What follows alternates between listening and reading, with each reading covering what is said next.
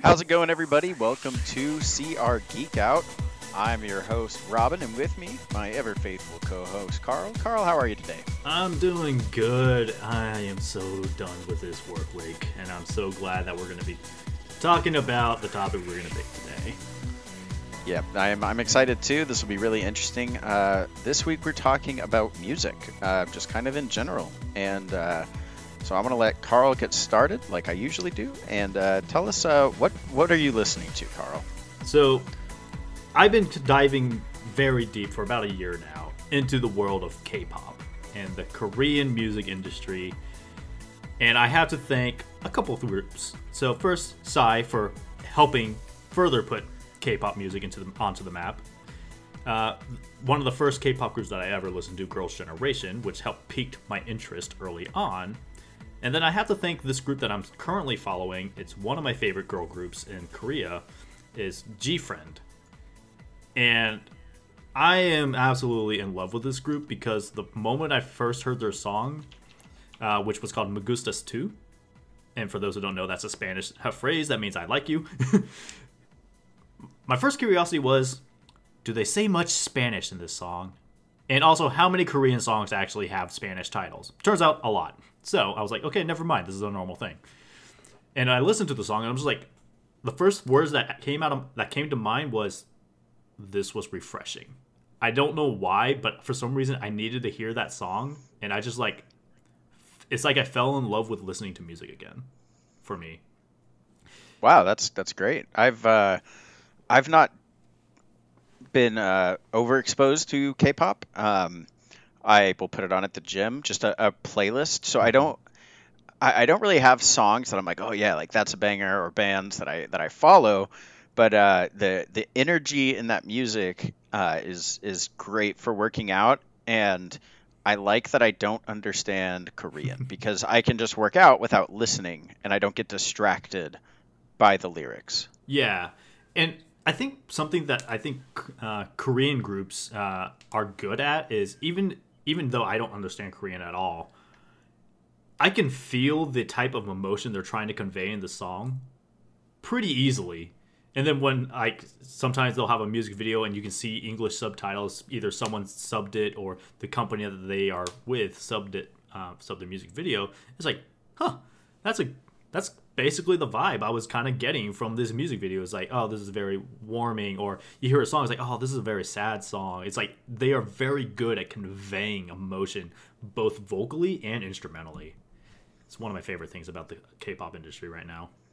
Um, do you, uh, you know, I, I know that the the industry itself gets often gets uh, criticized for mm-hmm. an overabundance of production and that in, in at least several of the band's uh, cases, they're they're usually referred to as groups rather than bands. Yeah. Because you don't have a guitar player, a bass player, a drum drummer, a singer. Yeah. That it's it's a an organization that is assembling talent, and then you have professional musicians, music theorists, etc., composing the music. Yeah. And in addition to that, there's there's always the, I guess, stigma against the idol lifestyle that is uh, very prevalent in Korea, South Korea, and uh, Japan as well.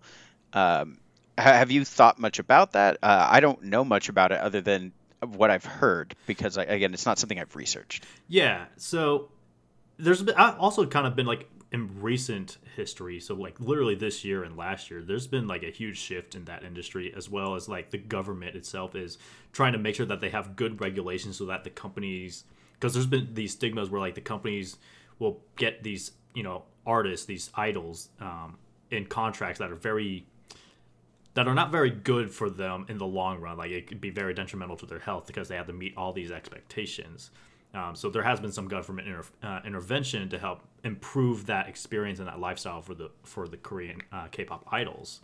Uh, I will say one of the things I do love about their production is yes, they spend a lot on this, but because the talent they're building up is not they're building up their vocal talent and then they're also building up their stage presence talent. So they're dancing, their uh, expressions. So they're focused on the overall performance, not necessarily necessarily being the, musicians and instruments for themselves. Granted, vocally they're fantastic. They usually train them very well to have a good range and be, to be able to work as a unit together. It's very impressive on how they can get all these members, especially for some of the larger groups where there's some groups there's like 12 members and they still manage to pace the music and organize the music structure to where everyone gets a chance to shine whether they're whether it's for vocals or for um, presenting their dancing uh, capabilities.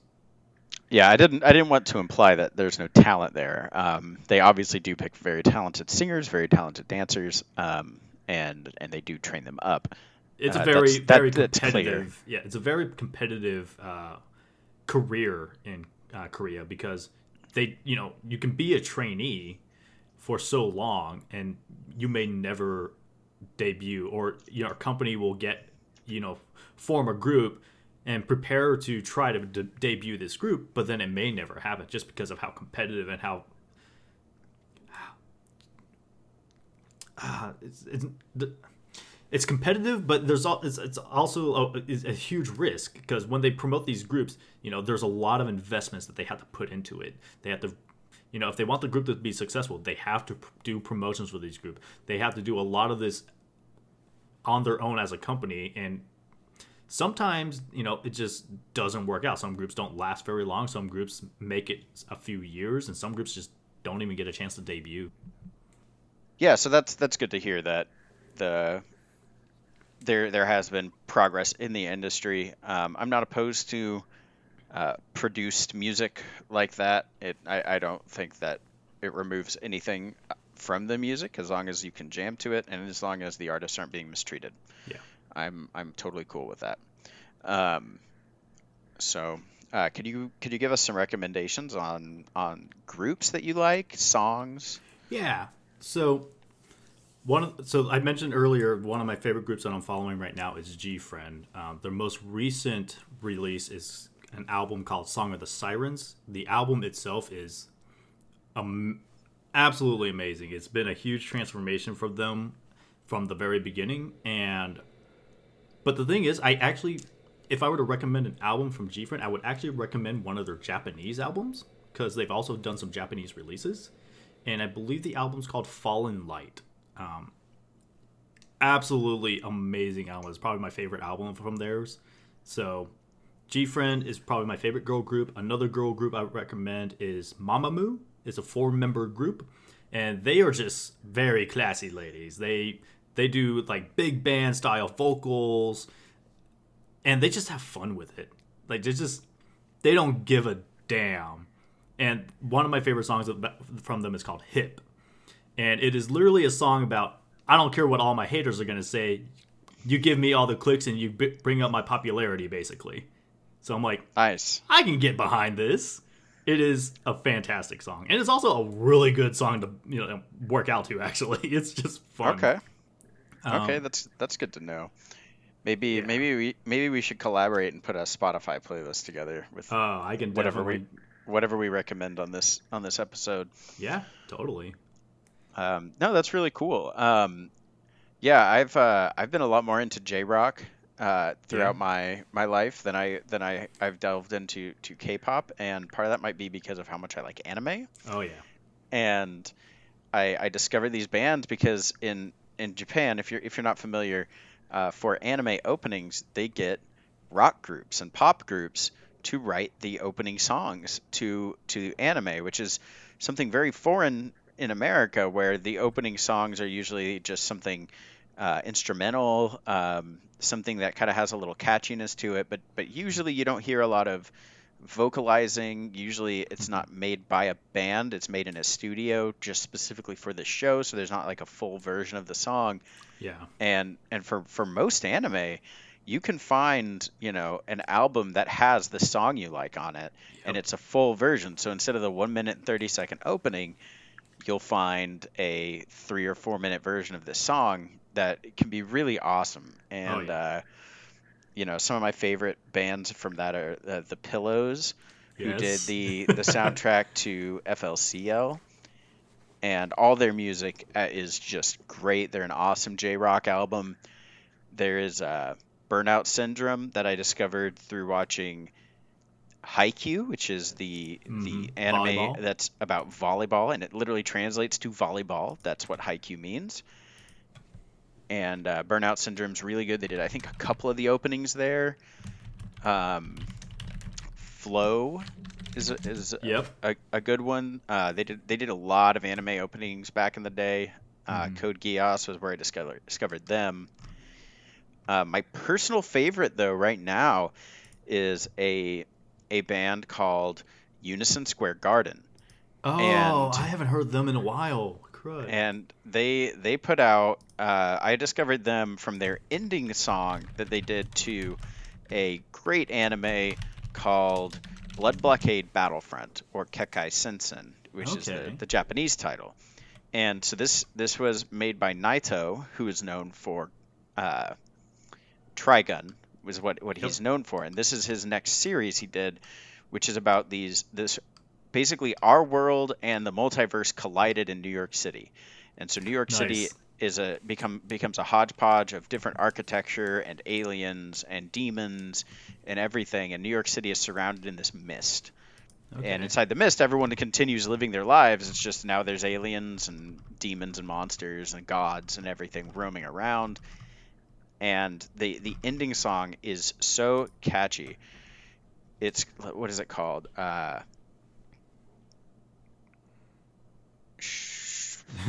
Ah, now you don't. now you uh, need to find it's, out. It, it's on my it's on my Sugar Song. Sugar Song and Bitter Step is the, the name of the song by Unison Square Garden. That Okay. is just the catchiest dang J rock song. Uh, and then they they they continued up. They did the opening to season two of this anime, and uh, there was a little watched anime because it was on Amazon Strike, which was back when Amazon had their own anime streaming service that Yeah. failed, and now you can just watch all of it on Amazon Prime anyway. Uh, an anime called Welcome to the Ballroom, that is about competitive ballroom dancing Oh yeah, yeah, yeah. and it's really good. It's a really good anime, and they did both openings to it, which the my my one of my favorite songs across genres is a song called In, uh, "Invisible Sensation" that they wrote for it, and it is so emotional, and the choreography that they set the animation to for the opening is just incredible. Mhm. And the great thing is, is is for those unfamiliar, it's hard to find Japanese music on Spotify on on Yep. any English distribution. Uh, from from my from what I've learned, it has to do with Japanese licensing companies are just really hesitant to get in bed with English distributors. I don't I don't know why. I don't know if they were burned in the past by by licensing deals gone bad, but it you know for a long time it was like you either paid an outrageous amount of money to buy a imported CD on eBay or you pirated it and that was kind of your only options. But uh, here earlier this year, I think, um, Unison Square Garden actually put just dumped all their music onto Spotify, but there's, it's not divided into their albums. It's just one Just- mega album of all their music. Yeah, there's another Japanese. Uh, it's more of their pop. It's more from their pop side. Uh, the boy group uh, Arashi did the same Oh, thing. yeah. Uh, they they they started setting up YouTube. They set up an Instagram because that was another thing. Social media was not at this, not quite a, an avenue that Japan had been experimenting with previously to promote their artists and their works. Uh, and so they they also had a huge dump of their music onto you know into the internet uh, onto YouTube onto Spotify. So I think this uh, Unison Square Garden and Arashi really are going to be big pillars in kind of starting that wave to maybe we start seeing some of these other groups that even I like. I love Flow. I love uh, one group called Ikimonogakari. Uh, they've done a lot of openings and endings for Naruto and Bleach. Uh, UVERworld, that is a throwback for me from from the Bleach days. what about Asian Kung Fu Generation? of course. They are a classic. And then I always never can actually say the name because it's, it's French. It's L'Arc-en-Ciel. It, it means rainbow. I'm Hmm. Okay. pretty sure it means rainbow. but uh, they did like a bunch of the openings for the Full Metal Alchemist. Um, one of Okay, yeah, yeah, yeah. So the, and they did a couple openings for the Gundam series. They're just there's so many good bands out there, man. There's just so No, many good there, bands. there really are. Um, trying to think if there's any other specifically. Uh, oh, uh, the Radwimps Radwimps, are yep. super good. Um, I found them by watching the the movie Your Name, which just Mm-hmm. exploded. Was like the biggest Japanese movie release ever. It was I such a good movie too. And it was a beautiful movie and but one of the stipulations the director had when when taking this project is that one band does all the music all the the composition the orchestration the music. And that was the the radwimps and he fought tooth and nail to keep it and thank god he Mm-hmm. did. Yeah, because the music in the movie is so keyed into the movie it just it feels so natural to The- to listen to it they did such a good job. Oh my gosh, I actually loved the idea that it was just one one group that was going to compose it all because. My problem with having so many different groups being involved in a project like a movie is that you could get different tones for the same type of expression you're trying to look for because each group does ex- the expression probably differently. But ra- because it was just Radwimps, it was consistent. It you know, it didn't feel jarring when the music shifted. It's just it was oh, it was such a good soundtrack, such a good soundtrack, such a good decision by that um, by that team to Yeah, and they they also did the music for the follow-up movie, uh, Weathering with You, weathering with you. Yep. um, and their music's on Spotify also, and it's real good. And uh, just everyone should check it out. Um, something that uh, I noticed when I first started listening to J Rock is how different the guitar sounds in Yeah. most J Rock to American rock and American pop.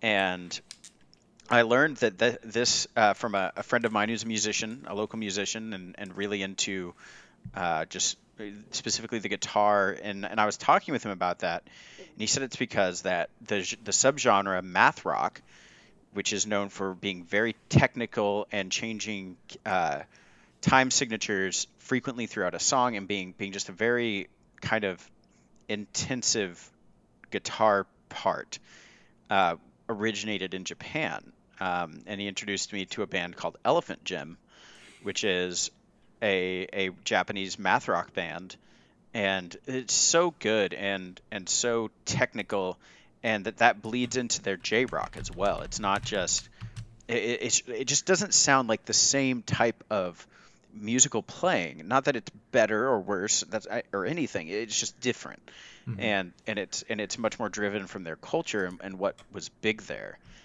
So you you just you hear these individual gu- notes on the guitar a lot cleaner rather than blending into chords and uh, using distortion, and, and you don't get a lot of that in J rock. Yeah. No, I that's something I'm glad you pointed out because that is something that you when you start listening, like if you switch between a J rock group and then honestly rock almost anywhere else, uh, commonly, you you notice that guitar difference and like I have a playlist as you know it's just a playlist I do listen to when I play video games on my PC. It's a mixture of like Korean music, Japanese Japanese music that I can find, um, most of them being rock music, and then uh, I even have some like European rock and metal out there. I've ha- there's a random Mongolian metal song in the playlist, which one of my coworkers introduced me to, which I'm like, this is something I did not know I needed in my life Yeah, But- no, it's great. the guitar is like you're right. It's Jap- the way Japanese artists, and especially their uh, rock stars, use the guitar. They want you to hear every note, and you Yeah. you can. It's so cool. It's so uh, it's so satisfying. It's so satisfying. It really is. It's it's really cool, and uh, it's one of my favorite things. Um, so uh, now for something completely different. Um, what I've been listening to a lot of for the past two or three years is a sh- is an indie subgenre called twee pop, and so twee pop is a very kind of soft, emotional type of music. And I'm trying to think of a good way to describe it. It's so there are bands, uh, uh, some common, commonly referenced twee pop bands are Belle and Sebastian are probably the biggest and uh, they've had they've had music all throughout uh, pop culture. Uh, they were they're featured a couple songs in the movie Juno. Okay. Um, they're they're a Scottish band. They're they might be my favorite band in terms of bands that have really that really speak to me. And it's led by uh, Stuart Murdoch, and they they just have this very wistful, realistic view of very emotional subjects. So rather than like pop music that might take love and, and kind of blow it up into this big thing of a big romantic gesture and, and the, the overwhelming feelings you get when you're in love, Twee will take it and, and look at it really emotionally and very mm-hmm. realistically and, and try to isolate the human condition. I, I, I think that's how I would describe the writing for Twee lyrics is it's very real and very relatable to anyone who's been through any, whatever emotional feeling that that the musicians are trying to get across. And and the music does a good job of backing it up with this very soft emotional sound.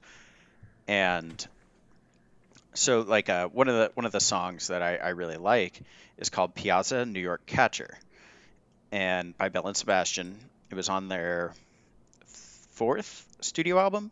Uh, but really their third album when when they're they're or no sorry they're really their fourth studio album but I, but I think technically their fifth because they did one album that was like for a movie but like it, the movie ended up not using their music or not uh, using very ah. much of it yeah. and so it's all like instrumental music and people don't really count it in the in the canon of their their their releases so it's yeah. it's really their their fourth um, off of the album Dear Catastrophe Waitress and the song is about unrequited love, where this guy is a, is in love with his best friend, and and that kind of that they've that she knows, and they're they're but they're not in a relationship, mm-hmm. and it kind of just describes their life and what they do, and you know if you've been there, you just you feel it, and it's and it hits. It's you know, and Piazza New York Catcher is a reference to uh, a, a, baseball player for who played who played for New York, hmm. and uh, because that's you know that was just one of the things going on in the in the news cycle when this song was written, and it just kind of takes these little vignettes of life from from how this is feeling and just just paints this beautiful, somber but not bad picture. You know, he's not depressed or anything. It's just kind of living with this feeling and how difficult that can be. And so so there's a lyric from it from this. Um, I love you. I have a drowning grip on your adoring face. I love you. My responsibility has found a place. Beside you, in strong warnings, in the guise of gentle words, come wave upon me from the family wider net, net absurd. You'll take care of her, I know it. You will do a better job. Maybe, but not what she deserves. And so you you get this conflict of you know this this woman's family even says, you know, you'd be, you know, a a great you know, partner for her. Yeah. And the singer is saying, but that's not what she deserves. She doesn't want that. And it's the the acceptance of it. Yeah. Um, another big big band that's done really well, also out of Scotland, is uh, Camera Obscura, who is known for uh, I think it's called Lloyd. I am ready to be heartbroken. Lloyd, I am yeah, Lloyd. I'm ready to be heartbroken. And it's it's again it's about something very similar where where a you know a, a woman is saying hey Lloyd, like I'm ready to be heartbroken. Like let's let's try this. Let's yeah. try this out. Um, uh, and the the chorus is, "Hey Lloyd, I'm ready to be heartbroken because I can't see farther than my own nose at this moment." Um, and there's there's something about this music, and it's not all about love. A lot of it's just about just ordinary interactions with people, and um, you know, one one of them is about you know kind of uh, it can be about ideals and and how you view them versus how you're living your life.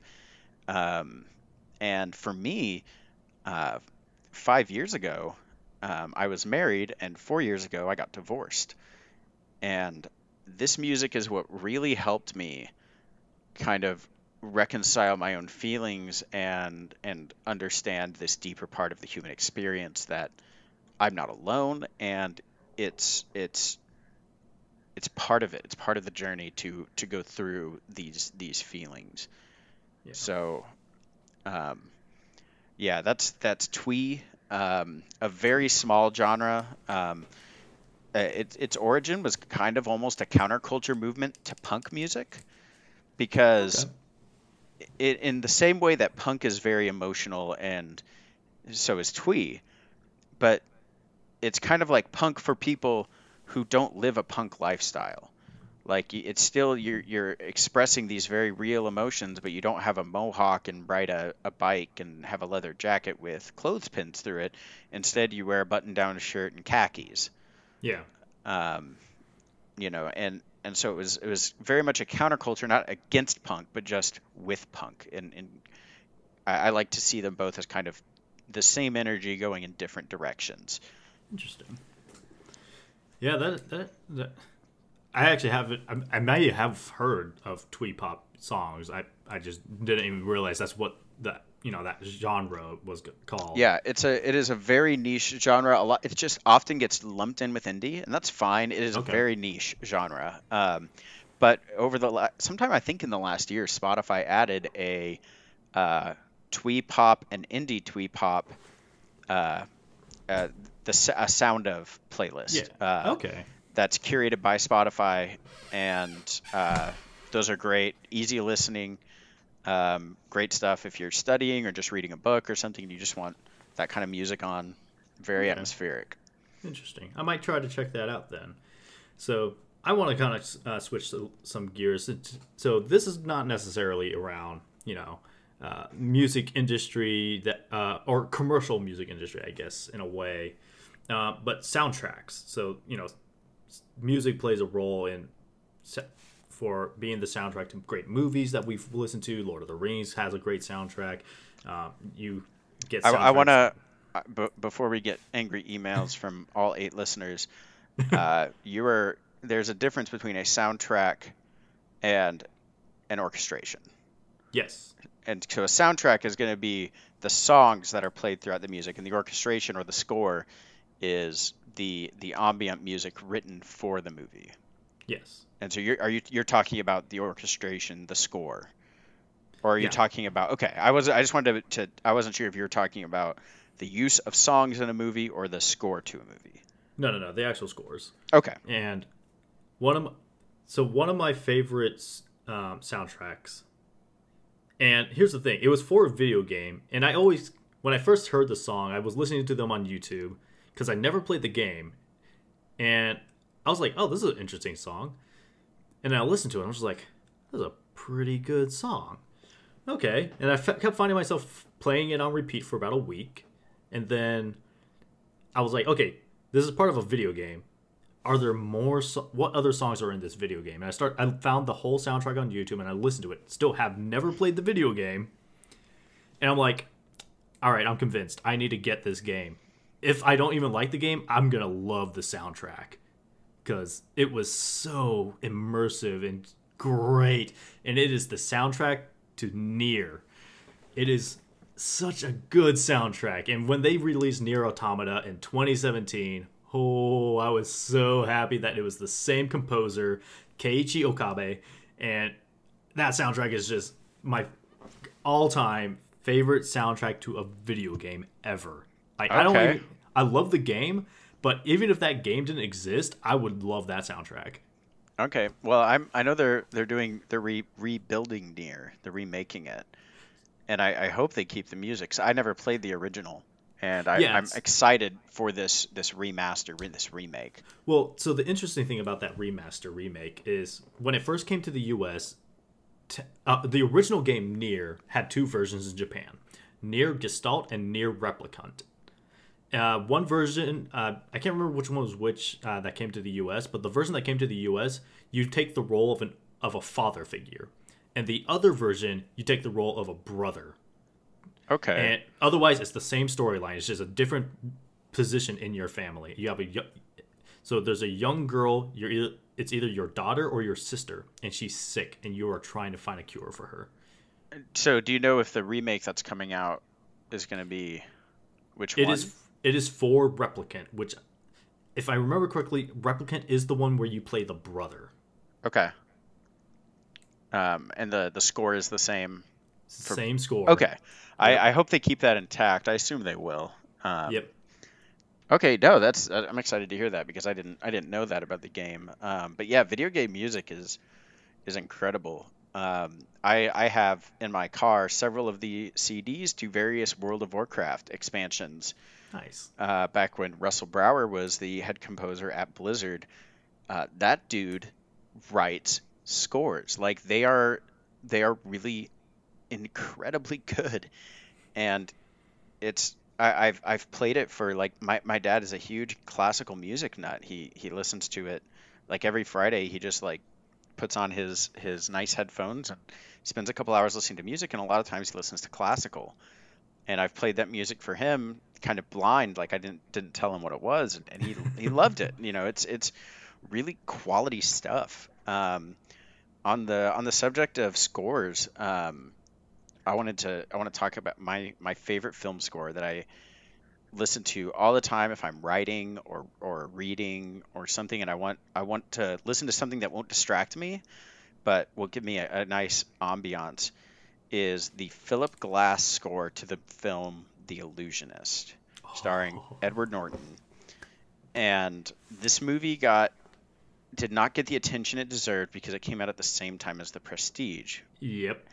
and I think it's a shame because I think it's a better film in about every way than The Prestige. And I love The Prestige. I don't hate The Prestige, hmm but uh, for for those who are unaware, The Illusionist is is based on a short story called Eisenheim the Illusionist, and it's a period piece about uh, this boy who is in love with a woman of a much higher social status than him, and so you know she's going to be married off to this high nobleman, and and he is he ends up work he ends up making his living as an illusionist and they reconnect later in life when she's engaged and and he is the state he's become very famous you know the the nobility are going to his shows they are having him as a private guest to do these illusions.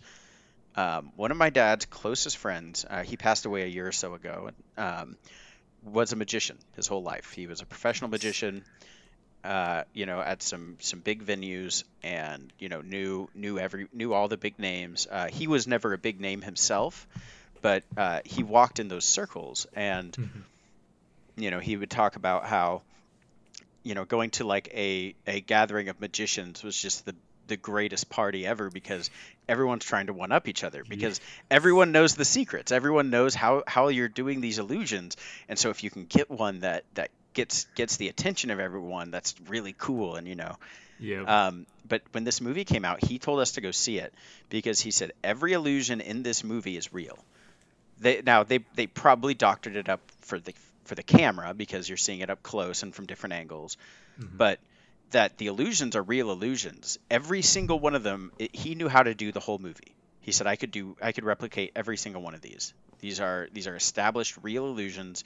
So it added that that extra layer of of reality to this film which to me set it apart from the prestige which Yeah. as every you know everyone knows gets into some weird science which is fine. That's what the movie was.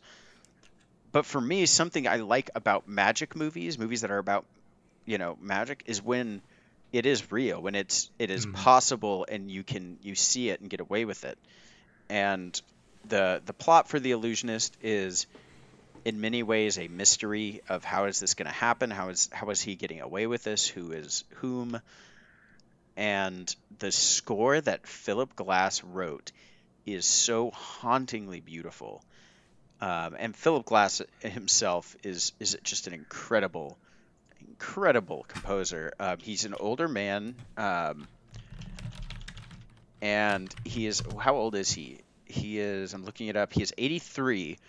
Um, but he stays very fit. He like I think he swims every day. I, I heard an interview with him because he said he has so much music that he has to put out. He has to get out of himself and give to the world before he dies. That he wants to keep himself in just peak shape and and peak health. Um, and he's he's known uh, for the I don't know if genre is the right word, but uh, for minimalism as a style, which is I've I'm not a music theorist, I'm not a music analyst uh, at all. My my loose understanding of minimalism is that it's trying to accomplish a goal with as little movement as possible Yeah, in in I- I think that's a, I think that's a good. Uh, uh, similarly, I'm not much of a music theorist, but I believe that's probably the best way we would be able to ex- explain from, uh, from our point of view. Uh, let's see what Wikipedia has to say. Minimal music, also called minimalism, is a form of art, music, or other compositional practice that employs limited or minimal music materials. You Prominent can't features, use the word in the definition, Wiki. Prominent features of minimalistic music include repetitive patterns or pulses, steady drones, constant harmony, and reiteration of musical phrases or smaller units. So, so yeah, just he he's trying he tries to accomplish a lot with a very little, and I think you s mm-hmm. you know not that this score I would say is minimalistic, but I think that his that being his discipline works really well with the theme of being a magician, where yeah, you're trying to accomplish something bigger than what you're doing. You're you're trying to to fool everyone watching when by by doing something that to them seems like wow this is this is this big idea and this is incredible. You just made a, an orange tree grow out of a, an empty pot, which is one of the illusions in the movie. And Philip Glass kind of having that background of trying to make the proverbial orange tree grow out of a pot with very little music. And it, the score for it is just just haunting and beautiful and uh, I highly recommend anybody watch this film if if you haven't. Um, again, I, I, I don't want to sound like I'm hating on the Prestige because it is great. I, I love Yeah. Christopher Nolan, uh, and I, I don't dislike it at all. I, I just think The Illusionist hit me with its revelation and its its story and, and knowing that it's real that that everything in it is grounded in a, a possible illusion. now I want to watch both. Technically, I want to rewatch both those movies. I I, I love Magicians. Um, just I guess a quick sidebar. I saw a live magic show one time in Florida. Uh, the magician's name was Kirby. It was really fun. It was exciting, and some of my favorite like. You know, I think I mentioned this last week. Some of my favorite superheroes are magician-like characters. Actually, uh, I mentioned Zatara and Yeah. uh, Zatanna, who are a, a father-daughter magician, but they're actually spellcasters who have to say all their to cast their spells. They pretty much just say a sentence backwards, and it's really trippy to hear when they introduce some of these characters into like animated shows. I'm like, oh my god, I want to see a live action version of these people speaking backwards because it just sounds so cool. Yeah. Mr. Mxyzptlk doesn't like it too much, though. Yeah, yeah. So Ends up banishing him to another realm. DC and their weird villains, man. Hey, that, I think that's what DC's got over um, Marvel is that they got quirky villains that I love. I, I I love the heroes more than the villains in Marvel, but in DC I tend to actually find I like some of the villains more than I like even some of the heroes. Yeah, you're not wrong. Um, Marvel, all, all of their great villains, specifically in, in the cinematic universe, were kind of reimaginings of villains from DC or from uh, from Marvel Comics. Yeah. Um, you know, Thanos was not nearly as interesting in the comics, where he just wanted to impress Death, Lady Death, so he wanted to kill a lot of people, and it's like that's that's the a lame reason to commit genocide, and then the movie version converted. Also, him. it turns out that you know you got uh, Sa- you got friend zone because she loves Deadpool. Yeah, right, exactly. um, okay, back back to music. Um, yeah, but yeah, music, musical scores. Uh, you mentioned Lord of the Rings earlier, and that's that's got to be one of the best. The the depths that uh, Howard Shore went to creating a sound for this classic, timeless fantasy story. You know, just shaped the world. Without that score, the the movies are so much diminished. Yeah, that that score is as timeless as the story now. Yeah, you know, it's and and he was a relative unknown. I mean, it's not that he hadn't done anything, but you know, the fact that he wrote a score for the this huge, what ended up being a huge zeitgeist that was this good, you know, on the same level as I would challenge Star Wars even when when you're talking about iconic music. You know, Mhm. you hear the Shire and you're there. You are you are in the green hills of the Shire. You you hear uh, you know, the the leitmotif for for the Nazgul and you are terrified and you feel how small the hobbits felt facing down the the ring wraiths on Weathertop. Yeah. and and you know uh, you know I I think I sounded really cool a minute ago saying leitmotif. Um, but uh, but really that uh, that's what really good composers do is is they take these these ideas and turn them into music and then and that's what Star Wars did so well was you have this space opera and then you have this very classically composed Mhm. you know orchestration which at the time uh, people were leaning into synthesizers and uh, other other means of music and so Yep. it it seemed anachronistic at the time i think I, i'm sure everyone said are you sure george you want to use john williams to do this but it man it worked so well and you hear the imperial march now and you're just like you're there and you see the emperor and you see stormtroopers and darth vader. You hear the the rebel fanfare and you just you're just like let's fly an x-wing into the death star. It's great. You know what I like about the Star Wars soundtrack is like you like you said you hear the Imperial March and you you imagine the Empire so vividly. At the same time, I don't feel like I'm tied down to just being the sci-fi. It's tied to being a sci-fi empire. Like I could easily see that in a fantasy or oh, medieval Oh, yeah. empire. Well, that's what Star Wars, you know, Star Wars blended sci-fi and fantasy so well. You know, it was a, Yeah. it was a sci very sci-fi setting with a very fantasy story. It, the story itself is not really science fiction; it's fantasy, but its setting is very science fiction. You're you're in a galaxy far, far away, and there's spaceships that travel faster than light, and Yep. All of this You know, cool well, stuff. let us introduce you also to this world with a blaring opening. Bah! Oh man, like- yeah, no kidding. And on those those new speakers, and you know, it was Oh my god.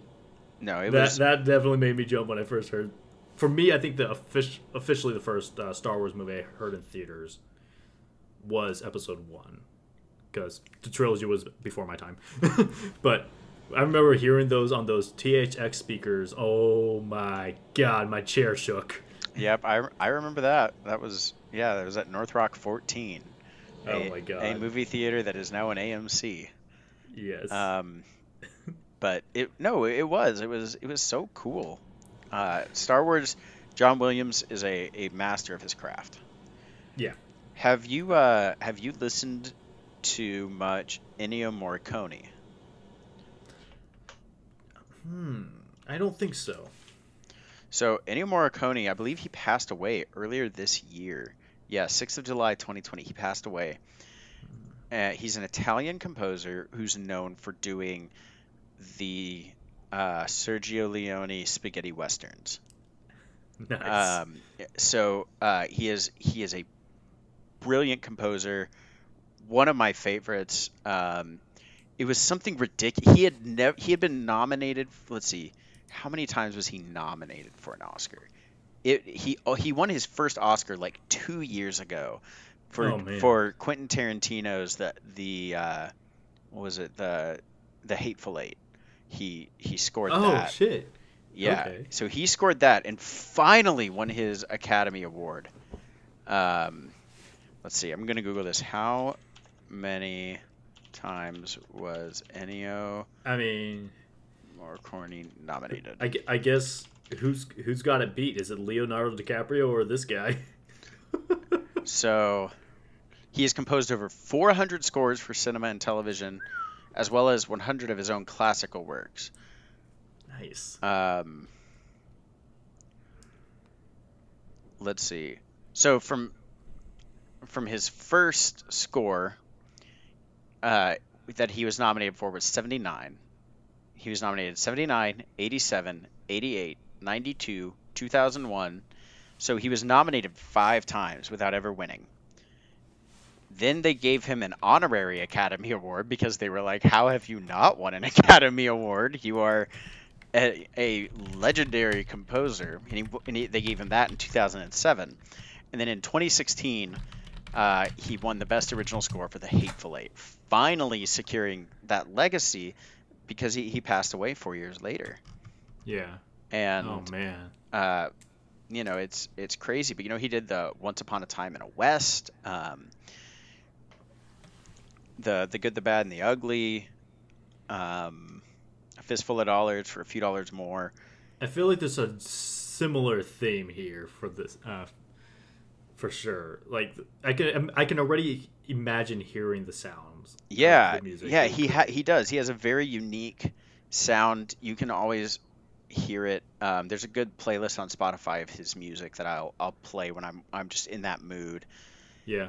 Um, you know, it's it, but it sounds like westerns to me. Like it's it's it's sound it's the sound of westerns, uh, and it's it's just it's just great. He's he's incredible, and I I his, score, uh, the ecstasy of gold, is just beautiful. And I would totally play it for us if I, I thought we could get away with that, but I don't want to mess around with copyrights. I don't really, I don't really know how this all works. But it, that was, you know, the best way to avoid legal issues is to just not deal with it at all. yeah, right. I mean, we're not getting paid for this, so who cares? It's all on YouTube anyway. Like whatever. Um, but it's uh, he, he it was part of his score for the good, the bad, and the ugly. And Nice. man, is it is it beautiful? Oh man. What other any other film scores that really stick out to you? Ah man. I mean, the superhero, the Marvel movies for sure. You know, they're. Pr- I think at this point they can be pretty recognizable and and iconic in their own right. But man, if it was like a score from a movie that just like really hits it home for me, you know, I don't think I can. For I, I guess for me, in the Harry Potter series for sure. I think what they did with the music for Harry Potter, both just for the ambience music, music and the uh, soundtrack, was it. They really did make me feel like I was living in a magical world. So I think So it- an interest a- an interesting thing interesting about part. about Harry Potter is that so it, it was John Williams originally did the Yeah. first I think he did the first film and then someone took over for him and like they he kind of half did it in the second film and then the third film they got a whole new composer and from that point on it was continually different composers as the movies went on with only the main theme recurring from what John Williams had written through the entire series and when I think about Harry Potter, I found I'm hearing the Williams score from the first one more often than not. Yeah. And that when if you go back and rewatch the the later movies and and with while thinking about the music, you'll see that you don't recognize most of it. It's it's usually new. And while I agree it's not bad ever, it's it's a shame that they couldn't keep that uh, the musical ideas that Williams established in the first movie and carried them through because I agree that uh, especially the first movies leitmotifs he set up and the, the everything brought you into the magical world so well. Again, John Williams is a, a master of this. He is so talented, so good. And man, yeah, that the the just the classical Harry Potter theme that you know is Yeah. so it fits so well. Yeah, like you said, the early movies, especially the very first movie, that soundtrack just sucks you in. You're like, I'm in Harry Potter. When I first heard it's like I wasn't watching Harry Potter; I was in it. hmm So for me, I guess for sure, and I'll definitely have to t- uh, take a listen again back to a little closely rewatching some of those movies because you're right. I think it's when you hear the non John William, you know, centerpiece basically, it's not the same. No, and now I, ne- I need to justify it and verify it for myself now. yeah, I, I I do love it. I don't want it to sound like I I, I don't love the movies or, or the music. but the music is definitely very different than than you remember going into the Mhm. later movies and thinking about the music. Because obviously the opening is always the same. It uses that same Harry Potter Da, sound. da, da, Exactly. and Oh. it's uh, it, it brings you into it, and then you get sucked into the movie aspect, and the music is good, and it f- fills its role. But because they lack the cohesion of movie to movie, it it never hits the potential that something like Star Wars has, where they Mhm. kept you know it was John Williams through and through. Yeah. Um, I'm sending you a video on Facebook right now. I think you will enjoy. Oh. Um, it's a music theorist guy I follow on YouTube who does uh, music theory videos specifically about movies and stuff. It's really cool. nice.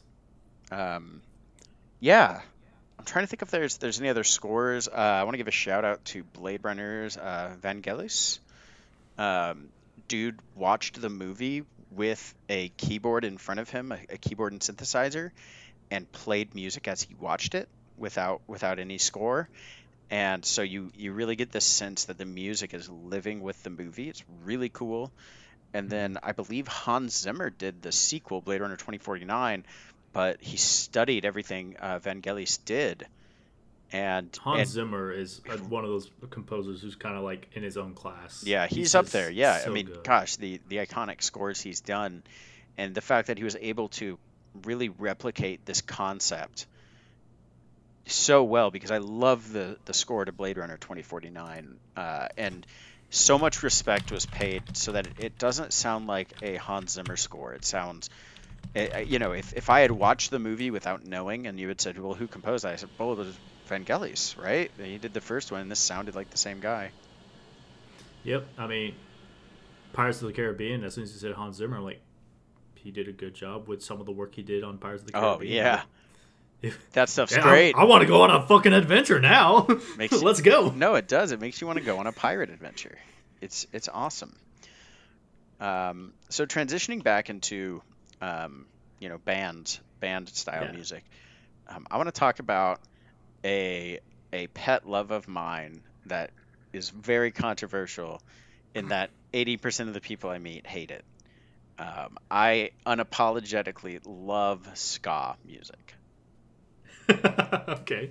Um, and, and I blame the Tony Hawk 1 and 2 games for being such a majorly played thing in my childhood where I was listening to, to Goldfinger and um, you know these these ska punk bands of the, the 90s and you know eventually Less Than Jake and Reel Big Fish uh, to more modern groups like the Interrupters um, the, the classical ska bands like the Skatalites uh, I just love them. They're they're so awesome. I love the upbeat, just like not gonna keep me down sounds that ska has. Um, and you know, there's something just so so quintessentially 90s about that that scene where everyone's Yeah. riding a skateboard and uh, you know nobody had Facebook yet. Um, everyone was you know you We had instant messenger. yeah, well, maybe if you had a if you had access to a computer, um, you know, if you were outside, you didn't. There was no way. Um, you know, you'd you'd find out where the squad was hanging out by where all the bikes were piled up on in your neighborhood, Yep. and uh, so ska always really takes me back to my childhood. And uh, you know, it's known for having you know big horn sections, and I've always loved loved that sound and. So I mean, I, I, I too am a fan of ska. Like That's good. I, enjoy. I didn't run this by you.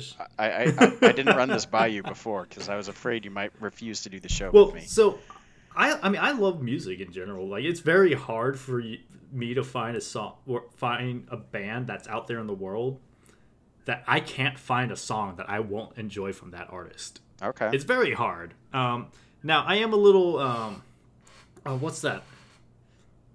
Mumble rap or something? sure. Yep. I'm not. Sh- I, it's taken me a while to try to find something where I like it. I don't know. I, I don't think I can get into mumble rap, but like, I will listen to like I have a couple reel big fish songs on my um, album, and I probably could expand more on the ska scene. Like I, because it's more like I I find it and it's like oh I just happen to like this, and I'll just put it in the playlist. Um, Sure. So that's usually how my discovery goes with some of those music. Like I've, like I have like random like Norwegian metal rock band in my playlist Yeah, because that's just I great. still because I had a, I had an idea where it's like you know what I keep hear I I know I've heard this song a bunch of times on the internet called the Ievan Polkka. It's like um, some folk polka song from Europe. And it was like tied to a bunch of memes where someone's holding a leek stick and they're just waving it up and down. And I, you know, I just got curious. You know what? I'm gonna look up the Ievan Polkka metal and see if it exists because it's the internet and there's always something out there for what you're looking for. And it turned out I found it, and it was from a group called Korpaklani. I'm pretty sure I just butchered their name, but they have a it's a it's a rock band with an accordion player, which is already awesome That is awesome. and they all they also had songs like just straight up. It was just called vodka, tequila, whiskey. It's like it was just straight up alcohol names. I was like, I can get down with this. Yeah, that's that's great. I love that kind of stuff. I have a I have a playlist I made, I think eight years ago now on Spotify, maybe six years ago. That's just called Epic. And uh, whenever I hear a song I like, I just add it to that playlist, and Yeah, it's like 23 hours long, and just has music from the past six to eight years that I've just been like, oh, I like this song. I'm gonna add this to this playlist. And so sometimes I'll just throw that playlist on shuffle and be like, oh man, yeah, I remember listening, you know, hearing this song for the first time several years ago, and I bet you have "Bye Bye Bye" by the Backstreet Boys on there somewhere. I actually don't. I, I, I haven't revisited a lot of those older uh, studio bands grow that I listened to growing up. I mean, if you go back to any studio band, you go, you you look up "Together," the number two, "Together." You know what is And you know what is on that though What? is uh is it Lucky Lucky by Britney Spears. Okay. That song that song is holds up. It's super good. yes. Uh, unapologetically, that is a great song. Um, and I, I think musically it is just great and and emotional. Yeah, there. As some of them, I would probably be like, "This is like a guilty pleasure from my childhood." Uh, you know, there's we probably grew, and I grew up with two older sisters, so like I always heard all these different boy bands. Sure. and eventually, some of their songs stick with you for a while. Like there's some songs from NSYNC, there's some song from um, Backstreet Boys, there's some songs from 98 Degrees. These are all boy groups that. You know what? It's like, oh, I can pick them out of thin air if it starts playing for sure. Yeah. Oh man. Well, it looks like we are about out of time. Yep. Um, but uh, I love this topic. This is It's a fun topic. Me, it's one of my favorite topics. it's really fun, uh, and there's so much we didn't cover that I'm sure we can in in a future episode. oh, we can definitely come back to this. So, all right, guys, that's a show. Be sure to follow us on Twitter, where we're at CR Geek Out, and find us on Facebook as well. Questions, comments, and episode requests can be sent to crgeekout at gmail.com. Uh, thanks for listening again, guys. Um, I'm Robin, I'm Carl. and have a wonderful evening. Have a good night. Weird geeks.